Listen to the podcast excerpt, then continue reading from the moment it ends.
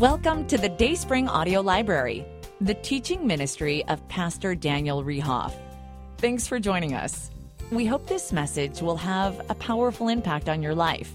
So sit back and enjoy today's time in the Word.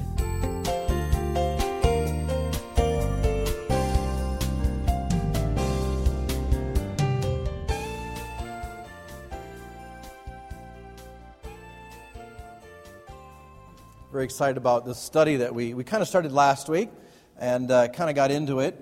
And uh, we're going to keep going on for it's a six week series that we have. We're going to take a look at a bunch of things. Uh, last week we kind of did the intro, intro to it, and that is uh, being the year 2020, we talked about having good vision because everyone wants 2020 vision. And sometimes in life, uh, you have to put on some glasses so that you could see correctly. And uh, we kind of actually have uh, got ourselves to a point in life to where we expect that. If someone has bad vision or someone, uh, maybe even they don't have good hearing, we expect them, we, we anticipate them putting on glasses or, or putting on a hearing aid so they can see or hear correctly. That's normal. That's what we expect with people. We think it's abnormal or strange if someone doesn't take an opportunity to fix their vision, right? Uh, because why? Because we just expect people to, well, let's use common sense and let's try to fix things. So, this series is kind of a, a launch off for this coming year, just really a focus of our church to really help out all of us, myself included, to see clearly and to see correctly, to see biblically on different areas of our life and different things that we need to be dealing with. So, so maybe our vision is kind of lacking in our marriage. Well, this year as a church, we're going to work on focusing that and and learning what is the correct uh, uh, vision and correct uh, focus and perspective I should have in a marriage. Maybe uh, our vision isn't that great or our, our, our focus isn't that great with raising our kids, and we struggle with child raising. Well, we're going to address that this year as well. Maybe your finances are just totally messed up or screwed up. You say, man, I just, I, this is the year. This is the year I'm going to focus on this, and I am going to get those finances right. Well, good. We're going to spend some time uh, biblically looking at dealing with our finances as well. Maybe you struggle with addictive behaviors. Maybe you have a really hard time holding down a job. And every job you've gone to, every boss you've encountered has always been wrong. And you're the only right person. Okay. Well, maybe we need to maybe we need to look at that and we'll address that this year as well and try to get a biblical perspective and a biblical focus on what God has to say about these different things. So, Last week, when we, got, uh, we started in the series, we said that growing people change. Remember that? And uh, one of the things I challenged you last week was on the way out the door, you got a business card that had Luke chapter 10, verse 2 on it. And every day this year, I'm challenging you, and we'll continue to challenge you, to pray at 1002. Pray for what? Pray for laborers. Pray that maybe God would use me to help spread His word and His message. And uh, I hope you took those. We're going to hand those cards out. They'll be out there every week, but we'll make a focus on that, you know, every month or so to just encourage you every day at 10 o'clock to be praying, or 10.02 to be praying. Our school kids uh, have started that this week, and every day in school, they pray for laborers, that God would send forth laborers. I think it's just a wonderful thing to do, and it's a commandment by Jesus that we should be doing it. So today, as we're going to look at uh, uh, part two in our series, we're going to talk about the fact that saved people should serve people. Okay? Saved people should serve people. Now, interesting on that, as you notice that there's those circles out there on the wall out there in the lobby, it doesn't say saved people serve people. Because the reality is, some saved people don't serve. But they're still saved, right? And it'd be real easy to kind of cross that threshold, and, and there's a lot of uh, a lot of isms out there, a lot of beliefs out there that say, well, if you're not a serving person, then you're probably not saved because they'll say saved people do serve. Uh, the main uh, theology of that if you've ever heard, is called Calvinism.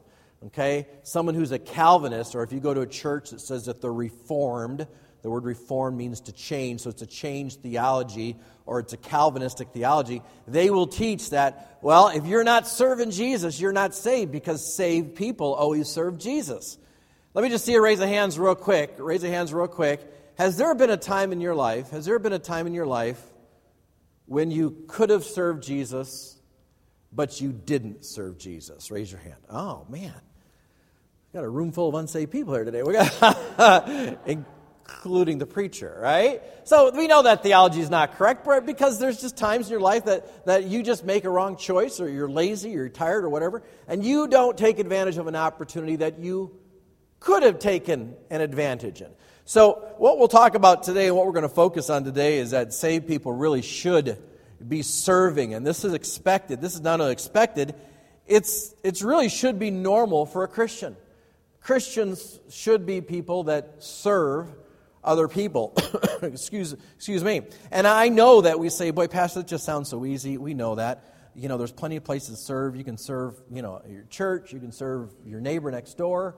You can be a servant at work. You can be a servant at the gym. There's a lot of people and places that you could just serve at. Absolutely, totally fine. But, but what I thought we'd focus on today is why don't we serve sometimes? Now, I had asked to raise a hand a few minutes ago about has there been a time that you didn't serve? Ever been a time that you didn't serve? And all of you raised your hand. So I kind of thinking, I was thinking, well, why don't we serve? Well, what is a hindrance to us rolling up our sleeves and getting involved with the gospel of Jesus Christ. Now, it doesn't have to mean that you're a full time Christian servant. It doesn't have to mean that you're a missionary in Africa. It doesn't have to mean that you're a pastor or a pastor's wife. It just means why is it that sometimes we have an opportunity to do something for the King of Kings and Lord of Lords, and we don't? What are some of those hindrances that we have that keep us from doing just the right thing. And, and, and what is it that, that keeps us from, from being involved or helping someone or, or keeps us from handing out a track? And, and why are those things? And what are those things that we do? Now, I think the first thing we kind of get started on this, I think uh, the first hindrance, well, not the first one, but let me just make this, this big statement. The first observation about things that keep us from serving. Most of the time, church, most of the time, the things that keep us from serving are not physical things, most of the time. Now, there are times. There are times that you don't serve because of physical things. Uh, maybe uh, your health is bad or something. Uh, maybe the weather. You couldn't make it to church because there's, there's 12 inches of snow out there in your driveway. I don't know. There could be some physical reasons that, that you don't serve. But what I found in, in my years of being in the ministry is that usually the reasons that we don't serve, the biggest hindrances to us not serving, the biggest hindrances are where? They're found right here. Okay? They're not physical hindrances, they're mental hindrances. They're mental roadblocks that we have that keep us from doing the right things. And, and there's these unnecessary mental hindrances that we run into that, that keep us from doing absolutely positively uh, the right thing. I had a, a, a guy that uh, I'd, I'd known was telling me that he went to visit a friend of his it was the guy's about in his 40s, and he went and sat on the front porch. They're down in South Carolina, I believe it was. He said he got there and sat in the porch with this guy in his 40s, and the guy in his 40s started talking about how he used to be involved in church. He said, You know, you wouldn't believe. I used to be the captain of the bus ministry. You know, back in the days when they had big bus ministries. You know, and I used to do this. And, I, and he, he just went on and on and on about how he used to be in charge of a bus ministry. And then he said, You know what? I used to teach Sunday school class, and I teach it to the junior high, and I teach it to high school, and I teach it to the, the elementary kids. And I used to be so involved. Matter of fact, he said, I used to be a deacon of the church, and I used to just do what deacons do. They just deek, and I did all that kind of stuff. And, and he just kind of said, This is what I. And, and, and, and the guy that was sitting with him said, you used to do an awful lot of things, and you're only in your 40s. It's not like he was in his 90s. Why aren't you doing it today? I mean, what changed? There was a time in your life that, that, that you were soul winning. There was a time in your life that you were serving. There was a time in your life that you were working with other people, investing in other people. What got in the way to keep you from doing it today? What's the hindrance? What's the challenge that you ran into that keeps you from doing what you're supposed to be doing today? What, what is it that stopped you from doing it. Take your Bible. Let's take a look at some of these things Matthew, Mark, Luke, John, Acts. Acts chapter 20. When we're done with this series, we're going to hop back into our verse by verse study through the book of Acts. So we're going to sneak ahead here to Acts chapter 20. Look at verse 17. If you got your Bible, if not, inside your program is a verse sheet. Excuse me, we'll put the verses up on the screen too. There's a guy whose name is Paul, and Paul is in this story, and Paul is talking Whoops, is that my microphone? That's not my microphone. All right, good. Paul is talking to uh, the bunch of the churches there in Acts chapter 20. Look at, uh, follow along with me as I read in verse 17. It says this And from Miletus, he sent to Ephesus, so these are the, the town here, and called the elders of the church. So this guy sends out and says, hey, listen, uh, pastors of the churches, we need to have a little talk. Verse 18. And when they were come to him, he said unto them, You know, from the first day that I came into Asia, after what manner I have been with you all at all seasons, serving the Lord with all humility of mind and with many tears and temptations which befell me by the lying in wait of the Jews. Look at verse 20. And, and how I kept back nothing that was profitable unto you, but have showed you and have taught you publicly and from house to house. Look at verse 21. Testifying both to the Jews and also to the Greeks, repentance towards God and faith towards our Lord Jesus Christ. Verse 22. And now, behold, I go bound in the Spirit into Jerusalem, not knowing the things that there not knowing the things that shall befall me there. So, again, get kind of the idea here what he's doing. He's called the pastors, the elders of the church together, and he's kind of giving them a farewell speech. When we get into chapter 20 of Acts, you'll get more of the story. But the idea is he's kind of giving this farewell speech. He says, Listen, I'm going to continue, I'm going to keep doing what I'm going to be doing. But what he says here in this passage is very interesting. He says, I don't know. I, I don't know what's going to befall me. In other words, I have no idea what's right around the corner for me. I just, I just don't have an idea. Look at verse 23. He says, Save that the Holy Ghost witnessed in every city, saying that bonds and afflictions abide me. Verse 24. But none of these things move me, neither count I, uh, count I my life dear unto myself, so that I might finish my course with joy in the ministry which I have received of the Lord Jesus, to testify the gospel of the grace of God. So, so, so Paul is here, he's, he's taking away every excuse that would keep him from serving. All right? And he's going to write these things out. He, he's told the, the, the pastors of the church, the elders of the church, these are the things, you know, there's a lot of things that could keep me from serving, but nothing's going to stand in my way of doing what I should be doing. And what he's going to note here really are the way that he could think. All right? Now, remember, I said at the beginning of our talk today, it, it's usually the hindrances we have aren't physical hindrances, they're, they're mental hindrances. Your job, a lot of times people would succeed more at their job if it wasn't for the mental roadblocks that we have to go over. A lot of times people would succeed at their marriage. There's no physical hindrances in their marriage. The hindrances of their marriage are right here in their mind. Sometimes people would succeed even at sports. A lot of people that are really good athletes, they're physically good athletes. But they don't become good athletes because of the battles that they fight in their mind. And, and I know that we could do better at succeeding at work or a job or in our marriage if we would learn to overcome these mental hindrances that, that Satan wants to put in our life. And you say, well, Pastor, you know what? I'm always discouraged. And, and at work, I'm always discouraged. Well, think for a second if you've ever been discouraged at work, what was it that discouraged you at work? Was it a physical thing? Or was it a mental thing that discouraged you at work? Usually, usually you say, oh, I'm just so discouraged at work. You know, the laser printer jammed, and, and I'm going to quit my job because the laser printer jammed.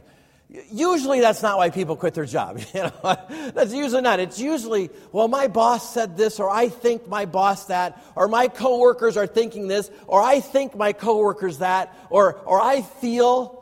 And it's usually not a physical thing. It's usually a mental hindrance, something that a mind game that we've got going in our mind that usually really keeps us from being that what, what God wants us to be. Go back to verse 22. And now behold, I go bound in the spirit of Jerusalem not knowing the things that shall befall me there. So I, I know I'm in the will of God. He says this. I go bound in the Spirit in Jerusalem. So, so I, I feel led of God. I'm supposed to be doing these things, but I don't have any idea what's going to happen. Church, just pause for a second before we get into these three things that keep us from doing what we should be doing. Have you honestly ever been in a place in your life where you honestly, I mean, honestly, you really don't know what's around the next corner? Now, maybe for some of you, maybe that's a health thing. There's a health scare or there's a health issue, and, and you go to the doctor's office and you're going, Well, I, I'm hoping, or boy, I'm praying, or I think, but you just don't know. I mean, is that test going to come back positive or negative or too high or too low or something like that? And you're just going, I just don't know. Or, or, or you, you lose your job because of the economy or, or, or whatever. And you lose your job and you say, I, I really, honestly, I, I have no idea what my next job is going to be. I just, I really don't. I mean, maybe sometimes you have a clue, but have you ever been in a place in your life where you just, I mean, honestly, I, I really don't know what's coming up next? Well, Paul's saying this. So listen, I, really don't, I, I have no clue. I, I know I'm supposed to go this way. I'm supposed to go on these mission trips. I know that, but I got no clue. Now think about that, church. I, I got no clue who's going to fund this thing. I, got no clue how long I'm going to be gone. I got no clue exactly where I'm going. I don't know who I'm going to meet. Matter of fact, you know, I may go out on a mission trip and, and I may just die and never come back because I just don't know. Are people even going to be looking for me? They're going to be listening to me. People want to hear the gospel. He's, he's just like, I just don't know. All I know is I'm supposed to do this thing. You ever had a time in your life when you're like that where you just said, I just don't know, I just don't know how I'm going to get there, but I know God told me to do this. Do you ever have a time like that? I've had that in my life. It just, God, I don't know how I'm supposed to get from here to there. All I know, God, is that I'm supposed to go over there. I, I just, I know we're supposed to do it, but I ain't got a clue. I just don't know. And that's what Paul's saying. He says, I don't got a clue how this is going to happen. I just know it's supposed to happen. So here's the first thing I want you to write down here. First hindrance that we'll have to uh, serving God with all of our heart and our soul and our mind. First hindrance that we could have is the reason we don't serve is because of fear of the future. And I think Paul had a legitimate concern here. He could have feared the future. But I think the reality is this, guys, is, is we got to be careful about letting the future keep us from doing something bold for Jesus Christ or, or doing something that's the unknown. Well, what if I hand out this gospel track? What if to my boss and he hates me and he fires me for handing out this gospel track? Okay, well, what if he does? I mean, you know, is that going to keep me from handing out a gospel track? Is that going to keep me from witnessing to my boss or or, or, or taking a stand. What if, you know, all my coworkers, you know, we're at the convention and we're at the meeting and we're out, you know, at the, at the, at the show. And, and after the convention's over, everyone goes back to the hotel and all the guys, you know, all the guys go to that place. That's where all the guys just go from my, all the salesmen go there and all the, you know, whatever. And they all go over there. What, what, what if I say no? What, what, what if I don't go? What, what if I just say I'm going to stay back in the hotel and and call my wife or just get a good night's sleep. But what, what, what's the boss going to say if I don't go to, you know what I'm talking about, right? If I don't go there, what, what's going to happen? What, what's it going to look like? What's it going to be like if, if, if, if all my boss and, and all my coworkers are together and they're all drinking and I just sit there and I just order a Pepsi? What, what's, what's going to happen? I mean, what, you ever been in a spot like that? You ever been kind of nervous about that? And Paul says, listen, I'm not going to let the future keep me from doing what I'm supposed to be doing. To have a fear of the future sometimes is, is, is really just lacking trust in God. Like, God, do you know my ways? God, do you know who I am? God, do you know what I'm up against? God, do you know the temptation that's in front of me? And you really start to doubt, really, can God be part of this? Can God be aware of this? And, and, and the unknown, the future, can shut us down. It can get us out of our comfort zone. I remember it was just, guys, it's hard to believe, it was just a year and a half ago we finished this building, right? Doesn't it kind of almost seem like we've been here for like 10 years, like we're so settled in now? This building has kind of now become our comfort zone. We're comfortable with this building now. But it was only two years ago, it was only two years ago that this week we were freezing with 20 below zero temperatures trying to get this building up to a temperature that they could pour concrete in this building. And it had to be up to 60 degrees, and it was 20 degrees below zero outside, and we had plastic bags and plastic tarps covering the windows, and, and we were just freezing. That was out of your preacher's comfort zone, all right? whole, this whole building project was out of my comfort zone. I was in construction for a lot of years. I built 10 church buildings. I've been hired as a carpenter 10 times to build church buildings. This was number 11. The difference with this building and the last 10 that I built was this one has my name on the mortgage. the other ones, it wasn't my problem. We're going to get this done and I'm going to leave, and that's your problem. But this one was became my problem. This was way out of my comfort zone. How are you going to pay for it? How are you going to build it? What are you going to do when the temperature gets 20 below zero and you got to pour, you know, $100,000 worth of concrete? And if you pour $100,000 worth of concrete, it all breaks up and shatters, out, shatters like a piece of glass because it's too cold. Who's paying the $100,000 to, to pour new concrete? You know, those kind of questions, you know, that I had to live with. Well, this was way out of my comfort zone, way out of my comfort zone. But, church, let me ask you a question. If we all, if we all, as a church, were afraid of the future, you know what? We'd never would have built this building. We'd, we'd still be either at the, the, the, the school we were renting or we'd be back at the hotel over there by the machine shed, right? But it was so safe and so comfortable at the hotel. It was. It was after we were there for a year. But the first week we were there, the hotel wasn't comfortable for me either. That scared me to death. What in the world are we doing at this hotel? Who's paying for this? How are we going to do? You know, is anybody going to show up for church? What happens? You know, how are we going to do this whole thing? But sometimes, guys, we just can't let the fear of the future keep us from doing what God's called us to do. We say, you know what? I don't know what the future is. It's out of my comfort zone, but I'm still going to do it. And, and Paul said, listen, I, I'm just going. I don't have all the answers. I don't have all the plans. I don't know how it's going to be paid for. I don't have the itinerary but I'm going to do it. And, and notice what Paul doesn't say here. Paul doesn't ever say he's afraid, nor does Paul ever say he's even concerned. Do you notice that in the passage? He doesn't say, I'm sitting here and I'm biting my fingernails. Or he doesn't say, I'm sitting here and my blood pressure's gone through the roof because of this thing. He doesn't say, I'm sitting here and I've got so much anxiety, I got to start taking meds for it. He doesn't say that. He says, the, the future is unknown, but I sure do know that God holds my steps. God is in charge of my future and I'm not going to let it discourage me. I don't know it, but, but I'm not going to let it discourage you. Church, have you ever had a time, really, that, that, that, that the fear of the future has just discouraged you from doing something? Usually we're afraid of the future. Here's why because we're afraid of failing. Uh, if I were to see you raise a hands, but don't raise your hand, how many of you like to fail at something? no one likes to fail at anything. No one wants to be a failure. Well, I can't wait. You know, when I get 40 years old, I'm going to put on my resume, I'm a failure. you, know, you don't want to put that on there. You want, to, you want to talk about all the successful stuff you've done. No one wants to be a failure. But, church, sometimes, listen, sometimes God allows us to fail so that He'll stretch us and make us the person that we need to be. Sometimes it's just okay to fall flat on your face and say, Well, I tried and I failed and I had to eat a little humble pie. It was embarrassing. But God, you used that opportunity to stretch me. I, I think about when I was in junior high, actually sixth grade, the Christian school that I'd gone to, uh, Quentin Rhodes Christian School. I, had been homeschooled. I went to public school. I did. I was like a mutt. I did like every kind of schooling you could do until we finally found this good Christian school to go to. And and and we would have to, every four weeks, every four weeks in our Christian school, we had to give an oral report. We had to get up in front of everybody in the school and we had to give a report. We had to come up with a subject. We had to, you know, do our three by five cards. We had to make a poster board. You know, this was before the days of PowerPoint. You actually had to get cardboard and, you know, tape stuff on it and glue it and, and make it look good. And you had to give a five minute oral report every four weeks in the school that I grew up in. That was really tough. Here's the bad side of what they did. The bad side of this is they never taught a class on speech.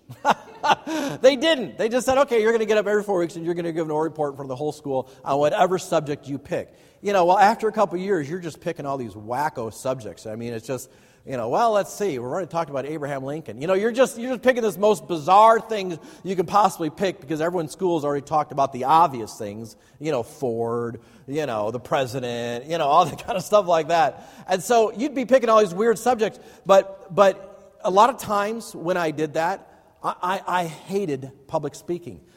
I got so bad, I'll just tell you, this is, this is the truth, so bad, so worked up about public speaking, I would literally get sick to my stomach before I had to get up and give a pre- presentation. I was so nervous, I was just dying. One time I went to, went to my pastor, which Pastor Scudder, and I, he had asked me to speak in front of a youth thing. And I was in high school, and I just said, Pastor, thank you, but I can't do it. I, I, I am sick to my stomach about this. And he just looked at me and was like, Are you kidding me? you, know, you know? And he just said, you'll, you'll never be a preacher. yeah, I know. And here I am. You know? What that allowed me to do, though, what that allowed me to do is the fact that I took advantage of an opportunity and I was afraid of the future. Yeah, I failed a lot and I fell on my face a lot, and, and I, I, I, couldn't imagine if we had to hear those speaking or those, those messages, I'd just die of embarrassment. I mean, just, I'm sure they're just terrible. But that, that allowed God to stretch me and, and get me comfortable and, and allow me to, to learn how to communicate somewhat. I mean, you're here today, right? But, but it allowed me to get over that to where it's just hard to believe, but now I actually make a living communicating to people, you know, instead. But there was a time when I would get sick, literally in my stomach doing it. Well, the fear of the future sometimes is silly because maybe God put that opportunity in front of you and He's going to let you fail due to no, no fault of your own, but it's just going to be an embarrassing situation. You're going to fall on your face. But He's going to use that to stretch you and say, you know what? This is the person, this is the man, this is the woman, this is the husband, this is the wife that I need you to be, and I'm going to let, let you do that. And I look back at all the times I've had a chance to speak in public. The, uh, the largest group, uh, this is for trivia, the largest group that I ever spoke in front of, I've spoken in front of 40,000 people at one time in a stadium uh, in India, and I got to give the gospel to 40,000 people at one time. And, and somehow I got through that. I see pictures back of that, and it's like, man, I, I just can't believe I just wasn't puking my guts out the whole time I did that. But, but, but you know what? Maybe God's going to stretch you, and the fear of the future just is something that you just got to say, you know what? I'm not going to let that hold me back. How about this? Number two. Number two, a reason that, that we may be hindered from serving is the trouble in the present may detour us or may distract us. Acts chapter 20, verse 23 say that the Holy Ghost witness in every city, saying that bonds and afflictions abide me. So, so get that, underline those words there. Paul's saying, listen, there is present problems, there's present trouble that could sidetrack me. Look at verse 24. Look at verse 24. But none of these things move me. Okay? I, have got afflictions. I, I got people trying to kill me. Okay? They're trying to put me in jail. They'd be happy to chop my head off. You know, they'd be happy to throw me in jail. They'd be happy to beat me up. They'd be happy to do all these things. They'd be happy to stone me. But get, what, look what he says in verse 24. But none of these things move me. They, they just don't. none of these things move me. Why? Because I know this is something that God wants me to do. So, Pastor, what if there's a problem? Okay, listen. This is going to help you out in your Christian life and, and, and, and everything you do. The question you need to answer for yourself is this not what if there's a problem, it's when is there going to be a problem. Because last time I checked, church, none of us are exempt from problems. Can I get an amen on that? You, you're not exempt from problems. There will always be problems. The key to a problem is how do you react to the problem when you get the problem? Because you're going to have a problem. It's just, it's just the reality of the way it's going to be. It's not if there's going to be trouble. The answer is when there's going to be trouble. There's always going to be trouble.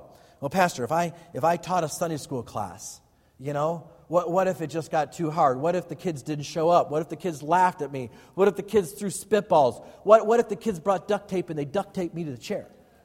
I tell you exactly what would happen. We'd all come in there, we'd take pictures, we'd laugh. That's exactly what would happen. We'd just sit there and look at that. That kid got, you know, the teacher got duct taped to the chair. Acts chapter 20, verse 24. But none of these things move me.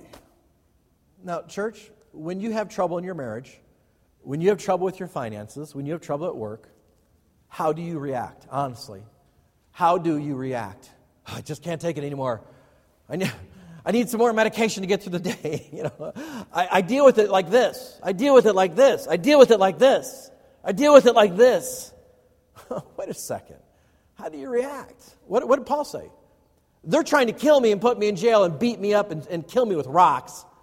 But none of these things, none of these things are going to keep me from serving and doing what I'm supposed to be doing. There's trouble, yeah, but nothing is going to keep me from doing what I'm supposed to be doing. It's just, it's just the way it is. Uh, there's going to be trouble and, and I'm not moved by it. I'm not going to be frustrated by it. I'm going to stick and do what I'm supposed to be doing. Let me say something on this, and we're going to keep moving on this, but let me just, let me just touch on this real quick. Just so, just so we're all clear on this. In the Christian life, everybody hear me on this? In the Christian life, there will very clearly be trouble, and, and I want you to understand this. Sometimes good intentioned, well meaning people think that, well, you're a Christian, everything ought to just go smooth. Because, because God's in charge of everything, right? And God's fair, right? And somewhere, I don't remember what verse it was, God promised our life would be a rose garden. I'm sure it's in there somewhere. I don't know where it's at. But, but everything in the, and if it's not going smooth, then you're probably out of the will of God. Okay, that's about the farthest thing from the truth I think I've ever heard. All right? Uh, when we were building this building, getting ready to build this building, someone, and they were very well intentioned and they were good people, said to me, said, Well, you know what? You'll know that building. Now, now think about this, okay? Now think, think. All right? We're sitting on a $5 million building, okay? All right, we're already writing the check. And someone says to me this Well, well, you'll know. You'll, you'll know if it's God's will if everything goes smoothly. oh, that's nice. So, so, so what if it's not God's will? Who's paying for this? you, know, you know, if everything goes smoothly, two years ago this week, it was 20 below zero and we were paying $1,000 a day to heat a day to heat this building so we can pour contract uh, pour, pour concrete okay per our contract all right? Let me just tell you two years ago things were not going smoothly here. It was a real struggle okay? Could you imagine writing a check for $1000 a day? Okay could you, could, can you do that? No i don't think anybody here can do that. I surely can't do that. But things weren't going smoothly and you got well you'll know it's god's will if everything goes smoothly. Wait a second. Where is that in the bible church? Where is it it's nowhere in the Bible. Things don't always go smoothly. Jesus Christ started his ministry, he got baptized. Now imagine if that person came to Jesus. Well, Jesus, you'll know you're in the Father's will if everything goes smoothly, okay, in your Christian walk, right? Things will just, wink, wink, they'll just fall together. They'll come together. Everything will be okay. Church, do you know what happened right after Jesus got baptized, right after he started his ministry? What happened? He went out where? To the wilderness to do what? To fast and to pray. Who showed up in the wilderness while he was fasting and praying? Not a demon, the devil himself. Lucifer himself showed up. Well, Jesus, you, will know you're in the Father's will if everything just goes well, if everything just goes smooth. I just went out to the wilderness to fast and to pray and to get closer with my Heavenly Father. And who shows up to tempt me with what? With food. Now, things weren't going smoothly. Don't ever have that in your mindset. Oh, the disciples get out in a boat with Jesus. What happens? A storm comes. Jesus, just about at the height of his, his ministry, and who dies? His best friend. The people are all together in church and they're all hungry, and guess what? The disciples forgot to go to Costco and buy food. And they're all starving 20,000 people. Paul's thrown in prison. Paul's shipwreck. Jesus' best friend denies him at his trial. Not once, not twice, but three times. Jesus, after he dies, doesn't have his own tomb to even be buried in. Strangers have to bury him. John the Baptist has his head cut off. the church in Acts gets all excited about the gospel, and what do they do? They send out an evangelist. His name's Stephen. What happens on Stephen's first day out soul winning? They pick up rocks and they kill him right there in the middle of the street. Okay, things aren't going too smoothly, church. Paul said, listen, when there's trouble, none of it's going to none of it's going to distract for what I'm supposed to be doing it. None of it, he says, is going to move me. Money problems are not going to move me. My relatives complaining is not going to move me. All right? It, it's just it's just not that. Oh, what if my grandma, what if auntie, what if cousin, they complain, you know, rah, rah, rah, you know, you go to that church? It's not going to move me. It's not going to change me. It's just not. I'm going to do what I'm supposed to do. Third one. Third one. Don't let selfishness of my heart derail me. Don't let the selfishness of my heart derail me. Acts chapter 20, verse 24. But none of these things move me. Now look at the next phrase.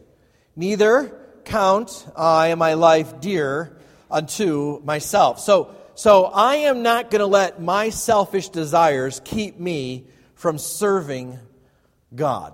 Church, it is very easy nowadays in this extremely narcissistic society extremely narcissistic society that we have such a high view of ourselves that we think we're too cool or we're too good or we're too privileged or we're too white or we're too whatever to serve.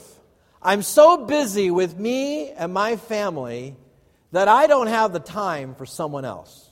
Uh, I'm so busy living the American dream and making sure that I just look good on Facebook there is no way I'm going to roll up my sleeves and help at a foster Christmas party or, or help with school kids or, or help, you know, serve somewhere or help down at the mission down in Milwaukee. There's no way because, because you don't understand. I have got this agenda of myself that I have got to take care of. I'm so busy I can't help anybody else. It's just a sad state of affairs to be in. I, I'll tell you this the most exciting kids that I know the most exciting kids that I know are the kids, the young people, that are sold out for Jesus Christ and, and are willing and ready, literally, to change the world for the gospel. They're really uh, ready and willing to say, I'll go anywhere and I'll do anything. The young people whose hands are like this, saying, Point me in the direction I want to serve God. To me, that is the most exciting people in the entire face of this earth. It's the kids and the young people that say, I don't have time.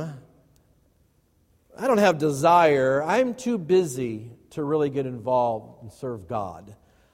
I've got my hands clenched on what I want to do. That to me is the most boring, selfish, self centered generation, I think, on the face of the earth. Christians, saved people should be serving people. And that means having an attitude like this that God, I'll go whatever, I'll do whatever. I, I, I want to be involved however I can. I just I want to serve. Well, Pastor, I need family time. I'll tell you exactly what my mom did with that one. Because people, well, we need family time. My mom made it this in our family. Our family time is serving God together. We do that as a family. Parents, I'm going to give you a, I'm going to give you a real quick parenting thing. This isn't a parenting seminar, but I'm going to help you out. No charge for this, all right? Family time is not sitting in front of the television with Netflix playing. It's not. Because in an average TV show, you may talk two or three minutes. That's not family time. You know what that is? That's selfish time. It is. That's not family time. That's selfish time. We live in a society today that there's a cult of the family. There is a cult of the family. Christians, our family time ought to be serving God together. That, that's, that's what family time is. We serve God together. That's our family time, all right? That's what we do. Oh, I'm going to sit there and watch television. I'm going to sit and watch a movie. That's selfish time. I love how Paul kind of has, just look at that passage, kind of has this attitude God, what do you want me to do? No one else in the history of, of, of society, the history of, of the world, outside of Jesus Christ, has had such a big impact on the world outside of the Apostle Paul. And his attitude was not, I'm selfish, or I'm going to do what I want to do, or I want to live, you know, the, the Israeli dream. No, he says, I want to serve and I want to, I want to do whatever it takes to further the kingdom of God. So, so don't ever let your selfishness, don't ever let that kind of thing ever, ever keep you from serving God. You know, as a pastor, like I said, I've been in the ministry a long time. I, I've seen, here's the deal I've had a front row seat, okay? I, unfortunately, it goes with the territory. I've had a front row seat to, to people that are selfish and to young people that live a life of resistance towards the thing of God, okay? I have seen more on my side of the desk that, you know, in, in a month, in a week, than you may ever see in your life. Why? Because I'm not in the back row, I'm on the front row of people's lives, okay? I've seen more, I've heard more than some of you could ever imagine. Most of it, I'll, you know, I take to my grave. I can never tell you what I've seen or heard. But I've seen what's happened to people that are selfish and people that are resistant to wanting to do the things of the Christ. They're wanting to be sold out for Jesus. A pastor friend of mine was telling me this that he had a talking about this subject, and he said he had a guy, a young guy, and uh, was going to raise his kids in the church and send his kids to a Christian school. And the mother said, "Don't do that. Don't don't do that. Don't don't send your kids to a Christian school." He said, really? He said, no, don't, don't, that church is too narrow minded. It was a good Christian church. It was, it was a good Christian church. Don't do that. They're too narrow minded. This is what she said. This is what she said. She said, if you send those kids to that Christian school, they'll never go to prom. Church, pause, pause, pause on that up for a second. If the biggest thing in raising your kids, if the biggest thing to you in raising your kids is sending your kids to prom, you need serious help. All right? Okay, there, there are some real issues right there. If that's the biggest thing. Fast forward the clock a few years, every single one of those kids, I think it was four kids, he said, four kids, divorced, addiction, some of them spent time behind jail. And he, he saw, he ran into her again, to the mother, to the mother, you know, the son. So, so how, how's that working out for you? you your kids got to go to prom, right? So how, how's that working out? How, how are they doing? Divorce, divorce, divorce, divorce. Addiction, addiction, addiction, addiction. Jail time, jail time. A disastrous life. But you got to go to prom. Parents said it's the stupidest thing. Why, why, would people, why would you even think that as a Christian? Why would you even have that desire? And, and, and the mom so pressured the grandkids to doing that that she got what she wanted and the kids are a disaster. Do you want to live with that heartache? Do, do you really want to live with that heartache? And some of you know exactly what I'm talking about. Some of you are living with that heartache. But do you want to do that? Why would you want to choose that? Why would you want to be like that? He told me of another family in his church that he, he had cautioned he had cautioned the mother about the son's drinking. And, and, and this mother got so worked up. Don't you dare, you know, tell us about drinking. And she goes on this huge rant about liberty in Christ and this huge rant about, about the church being illegalist, and the pastor was just trying to help. Said, I, I, There's a problem here. There's a problem. They left the church because the church was so narrow minded. You know, the uh, pastor was just trying to help. About two years later, the son was home drinking, got drunk at home, brought out a shotgun. This is a true story, a true story. And, and he started shooting up the house with his shotgun. Well, the mother, you know, calls the police, right? The police show up.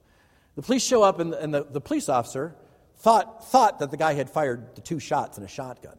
He didn't know that the guy had pulled out the plug and had more shots in there. The, the police officer, 33 years old, this is a true story, with kids and a wife, got a couple feet away trying to, to, to push the shotgun out of the way. The guy leveled the gun, shot the police officer right here. This is a true story. Just about decapitated the police officer. Now, the mother, the mother, the mother who, who said, Well, my children are, you know, they'll make their decisions. They're so smart. You know, I don't want to, you know, there's moderation, and the church is legalistic for talking about drinking like that, and had all these things that they're against her. Okay, so the mother will visit her son in federal prison because it was a police officer that died the rest of his life. So the closest she'll ever get to her son is behind a plate of glass with a telephone. Are you happy for that? I mean, is that, is that what you're trying to raise? Is that, is that your goal? Is that what you want for your children? Is that the, but Pastor, not all kids end up like that. Not all kids do, but usually Christian second generation kids do. Why? Because they know better and there's a spiritual battle. That's why. Not, doesn't always happen to the unsaved. The Christians always seem to get caught. They, they just do, and it always seems to get worse because they've got a Holy Spirit living inside of them.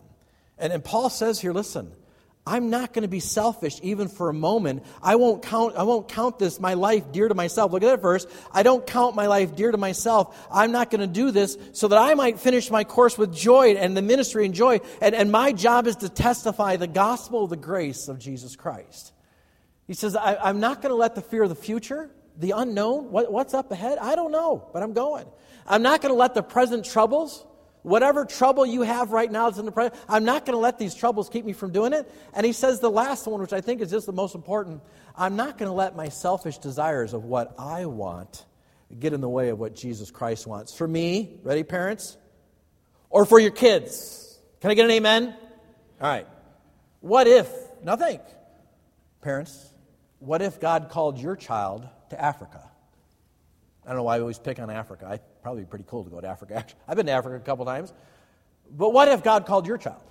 No, no, no, no. He's got to call the preacher's kids because the preacher's kids, they're the ones that got to go. Well, why, why my kids? Oh, why, what's wrong with your kids? I mean, you know, your kids are as good as my kids. What's the difference?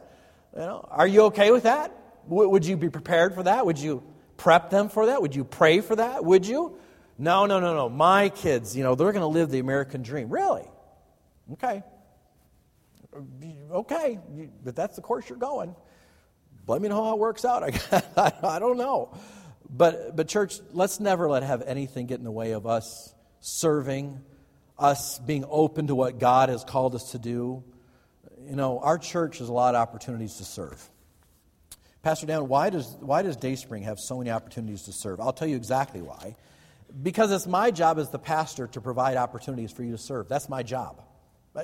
We, on purpose, do things so there's more opportunities to serve.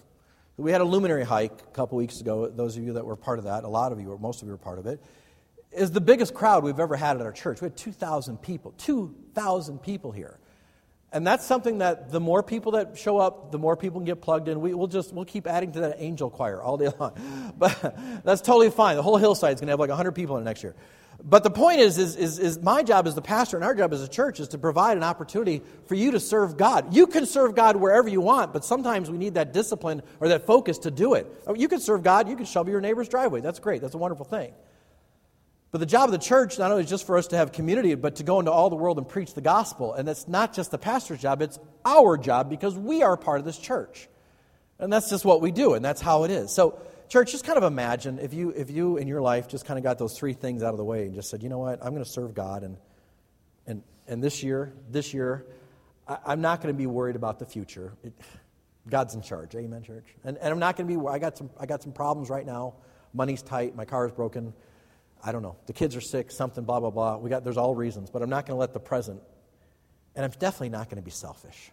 I, I, it, this is not about me Father, it's about serving you and whatever you'd have for me or my husband or my wife or my kids or my money. God, I, I, here it is. Just that, that's how 2020 ought to look, okay? Now, listen, on the way out the door today, you're going to get this is so cool. This is a magnetic calendar uh, that you can stick it on your refrigerator, okay? And it's all the big events of our church. It's the big events of our church. It's not all the events, it's the big events of our church. On the way out the door today, I want you to take one of these magnets and I want you to stick it on your fridge or your locker or, or whatever you got and, and put it somewhere that you can kind of just be looking. And on the top of this is that verse, Luke chapter 10, verse 2. Okay? Pray for laborers. And I want you to be reminded about different big events that are coming up at this church, and I want you to have that attitude. God, I just want to serve. Can, can you use me? Can, can, I, can I do something for the cause of Christ on one of these dates? Okay? Simple, right? But wouldn't that be effective if you just started to look at that and you said, you know what? I think I can pick a date, and I think there's some events that we can make work in our calendar. And before I set vacation time, before I set the trip to grandma's house, I'm going to look at my, my local church calendar, and I'm going, to, I'm going to plan my schedule around opportunities that I can serve. And let's see how God works and changes all of our vision and all of our lives in the year 2020, because our hands are like this and not like this. Sound good? All right. Aren't you thankful for the gospel of Jesus Christ that we can share the gospel? That's what all these events are about. That Christ loved us so much, He died on the cross, paid our sin debt. God said, You know what? You don't have to work for it, you don't have to pay for it. You just have to believe that when Jesus died, He died and He paid your sin debt. I accept that. I'm a sinner, I can't pay it, God, but I believe that Jesus Christ died for me, and I, I'm accepting that. I'm trusting in that right now. That is the gospel of Jesus Christ. Share that this week. Okay? Let's have a word of prayer and be done today. Father in heaven, we're thankful for our study today, and we're thankful, Lord, that you have given us an opportunity to serve. Father, if you didn't have work for us, you would have just taken us home the moment we got saved because there's no reason for us to be here. There, there is no reason for us to be here outside of you. You left us here because you had some stuff for us to do. Help us as a church to see that clearly Help us to make it a priority in this year, a priority, a priority that I'm not going to let the future scare me. I'm not going to let all the excuses I have in the present deter me. And I'm not going to be selfish with my heart. I am not. This is the year, Father, that saved people are going to start serving people in my family and in my life. Thank you for all you've done. Your name we pray. Amen.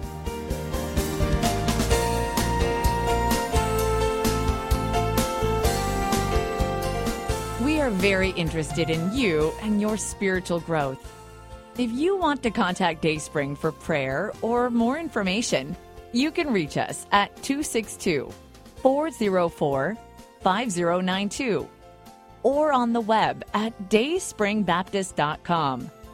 Thanks for listening.